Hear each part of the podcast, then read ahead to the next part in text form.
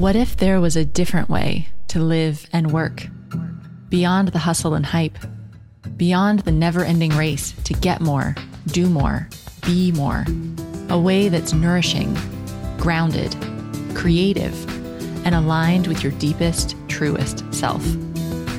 You're listening to Alchemy in Action with me, your host, Amanda Cook. In each episode, we'll explore nature based personal growth for high achieving women Join me to create a life and work that truly fit you, infused with meaning and magic. Mindful holidays.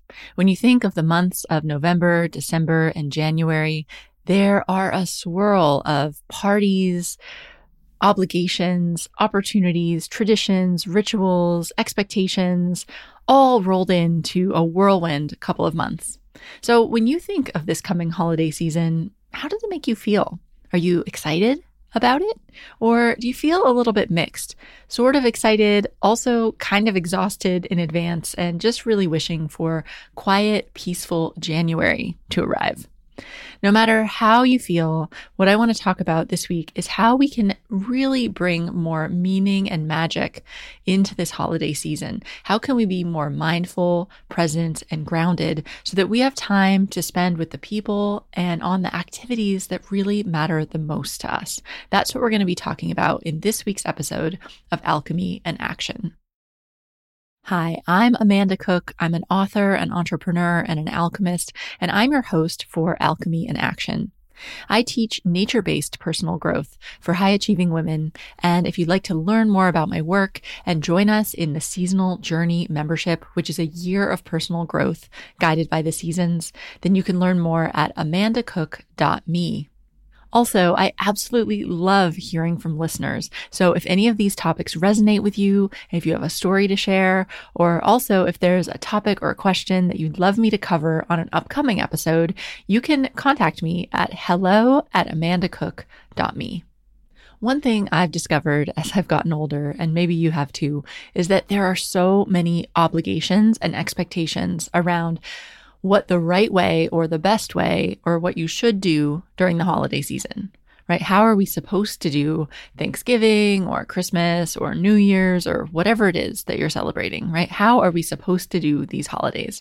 And of course, as we know, most of the media that's talking about these things are really trying to sell us objects to get more out of the holiday season. So, certain foods or traditions or clothes that we need for the parties, or food to serve at the parties, or decorations, or lights, or whatever it is, right? It's just, I think it's a little bit crazy making. And I've sensed in myself over the years that if you try to do all of these things, even expectations that come from within your family with people that you care about. All of these expectations, if you try to live up to all of those, then you can end up just running yourself ragged and going through the motions, spending a lot of money, buying a lot of stuff that at the end of the day doesn't really contribute to a meaningful, magical holiday for you. I had an experience uh, several years ago now. Well, I've had a, so I'll, I'll share a couple of different stories. One of them is I always sent Christmas cards, right? I've just felt like you have to send Christmas cards. It was something I did for years and years. And then I moved to England. And in England, people are even more obsessed with sending cards than we were in America. So I continued it. And I just remember this one year, I think it was when I still had um, my corporate job. And I remember one evening I was sitting around and I was trying to handwrite all of these Christmas cards because I remember my mother always used to say that it was really kind of lame. She didn't use that word, but she didn't really think it was great that people would just sign a Christmas card without putting a personal note. Like, what's the point? Right? So you should really write a personal note to everybody in the Christmas card, was the message I grew up with. So, and I think that's lovely. So I was continuing that tradition. And I just remember I was sending, like, I don't know, 35 or 40 Christmas cards. And I'm like trying to write a personal note in each one and it's getting late and I'm tired. And then I realized I just had this big stack of Christmas cards. And then I had to call my husband in and he just got to come in and sit at the table and sign his name on the bottom of each card. And that's it. And meanwhile, I had to find everybody's address, buy the Christmas cards, buy the stamps, find everybody's addresses, address all the things, personally write notes to everybody, put them in the envelopes, and then get him to, you know, sign them and then take them to the post office or whatever to mail them. And I was like, you know, this isn't fun. This is not fun. Why am I doing this? And so I had like this big eye opening moment that I'm not getting any enjoyment out of this. So I stopped from that point forward doing Christmas cards. So I haven't sent Christmas cards um, in quite a few years now. Occasionally I'll do, if I'm going to see somebody in person, I'll write them one. But this year, this year I'm thinking I might start doing Christmas cards again, but in a different way because we're actually moving to a new home and it feels like I'm going to have to give everybody our address anyway. So maybe I could do that with a Christmas card um, and kind of update them on what's been going on.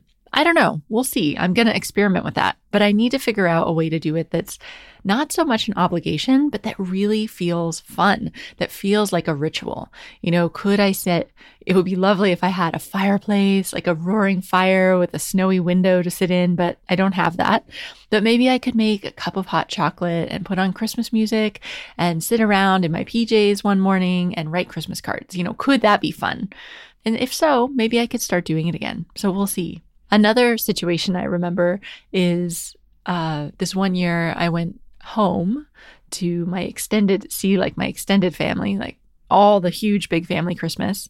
And my husband and I volunteered to cook the Christmas meal. So we spent, you know, a couple, like two full days in the kitchen plus Christmas Day, obviously in the kitchen most of the time, like getting stuff ready and set, like just doing all this stuff and, you know, plus all the planning. And like it was a lot of effort, but we really enjoy cooking. So anyway, we did all this effort.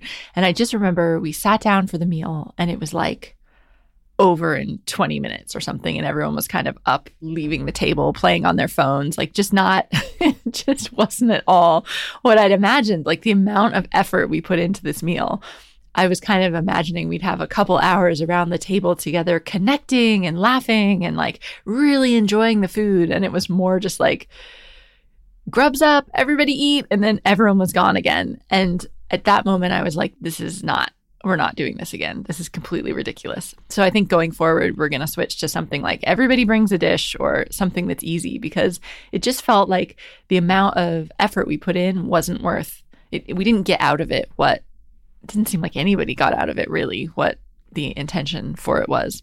So I don't know. Do you have any stories like that? Do you have you had anything happen where you've put so much effort trying to live up to this expectation and then you realize, you know, he just not really he's not really doing it for me anymore. It's tiring or it's expensive or it's just crazy making and it's not really bringing meaning and magic to the holiday.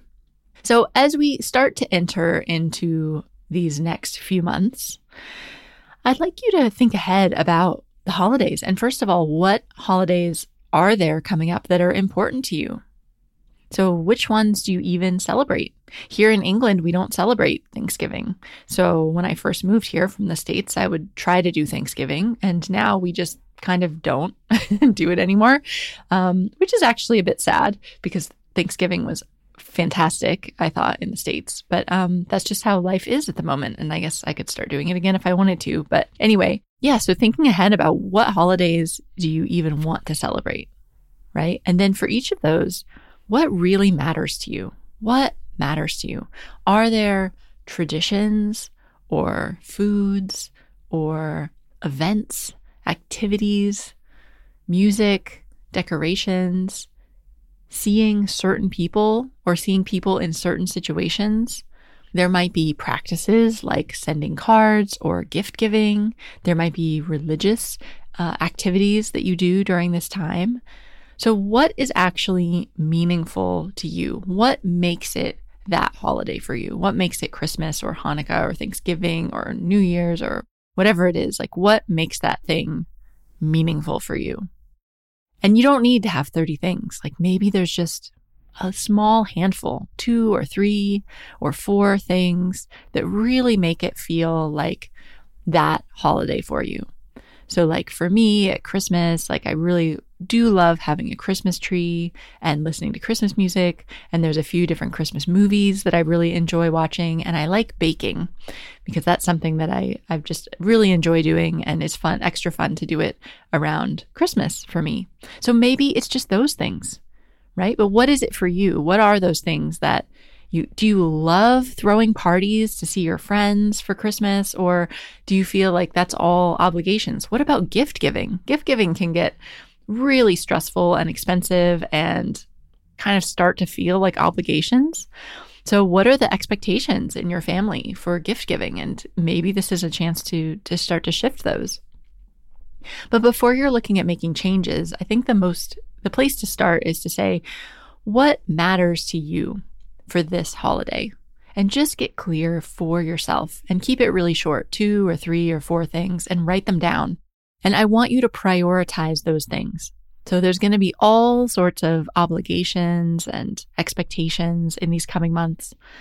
So, how can you do those things? If it's to do Christmas baking, you know, when can you do that? Can you block out a Saturday that that's the time that you're going to do that baking?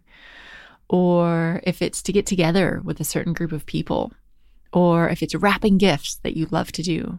What are those things that are most important to you? And can you make time for them now so that we make sure that they happen? Now, after that, once we've got those most important things in, then everything else has to earn its place. You can really then start to question everything else. Do you really need to do this thing? And yes, this can require a lot of diplomacy and negotiation and creative working together when you're in families and groups of people that all have different expectations and different desires for the holiday season. So, this could also be an activity that you could do together with your family and have everybody decide on one or two things that really make that event the most meaningful for them and then you could look at how you could really focus on those and let go of the others. So I'd like to encourage you also as you're thinking about what could make a really meaningful marking of this holiday is how could you tie in nature and natural elements and also your ancestors. So these are just different angles, different lenses to look at these events, these ritual events through. And so if I think if you can bring in a connection to nature and the season at this time of year, that can be really nice. I mean, just think of what you can do with decorations, bringing in nature from the indoors or going outside and connecting with nature as one of your ways to mark that event. I think that could be really nice and lends to its overall just our desire to be more connected to nature and more connected to our place wherever it is that we live in the world. So I'd like you to encourage you to look at ways that you could bring nature into what you do to celebrate in a meaningful way. And also, let's look at the lens of your ancestors. So, where are your ancestors from, if you know? And did they have any traditions, either at this time of year or for these specific holidays? That can be really fascinating and nourishing and connecting to explore what were their traditional foods, their traditional rituals and practices and traditions. And could you experiment with one of those? Would you like to bring one of those in to the way that you mark this holiday? And then it kind of is just a an acknowledgement to those ancestors, to a remembrance of them, even if you didn't know them personally. Um, but it can be a really nice way to start to feel more connected to the earth, the world, and just humanity. That we're just, you know, we're just on this, we're just a piece of this long thread of humanity that stretches back through hundreds of generations, thousands of years. We all have ancestors, whether you knew them or not. So this can be a nice chance to look at the traditions of what your ancestors would have done. And when we're looking at ancestors, it's also really nice to look at the ancestors of place so, the ancestors of your place, where you live today, who were the people? Who were the traditional people that lived on that land? And did they have traditions this time of year? So, we're not going to go take other people's traditions, but it's nice to look around and see what were the what was the natural bounty they were celebrating this time of year and who were these people if we don't know and what traditions or rituals might they have had that would have fit with this place. So there's all these different ways to look at how we mark late autumn into winter transition that are completely apart from our overly commercialized way that we celebrate these holidays today and can just add a little bit more depth and richness. Now, as you're looking at what's most meaningful to you and trying to look ahead and plan what are the next couple of months going to look like? Where do you want to spend your time and your energy and your love and your creativity and your money over these next couple of months? You'll probably run up against things you need to let go of. And so I want to tell you it's okay it is okay to celebrate these holidays the way that you want to, the way that you and your immediate family want to, and the people that you care about want to. You don't have to carry, do these, do traditions just because they've always been done that way. It's okay to let go of things. And that can be, I know that can feel really difficult. And so I think it's nice now before we just let ourselves get swept along in the next couple of months to really pause and mindfully look at where do we want to spend our time and what do we want to let go of. And maybe it could just be an experiment just for this year. Just let go of it for this year. We don't send Christmas cards this year and see what happens. See how it is. Maybe you'll miss it. Maybe you won't. Um, and just see how that goes.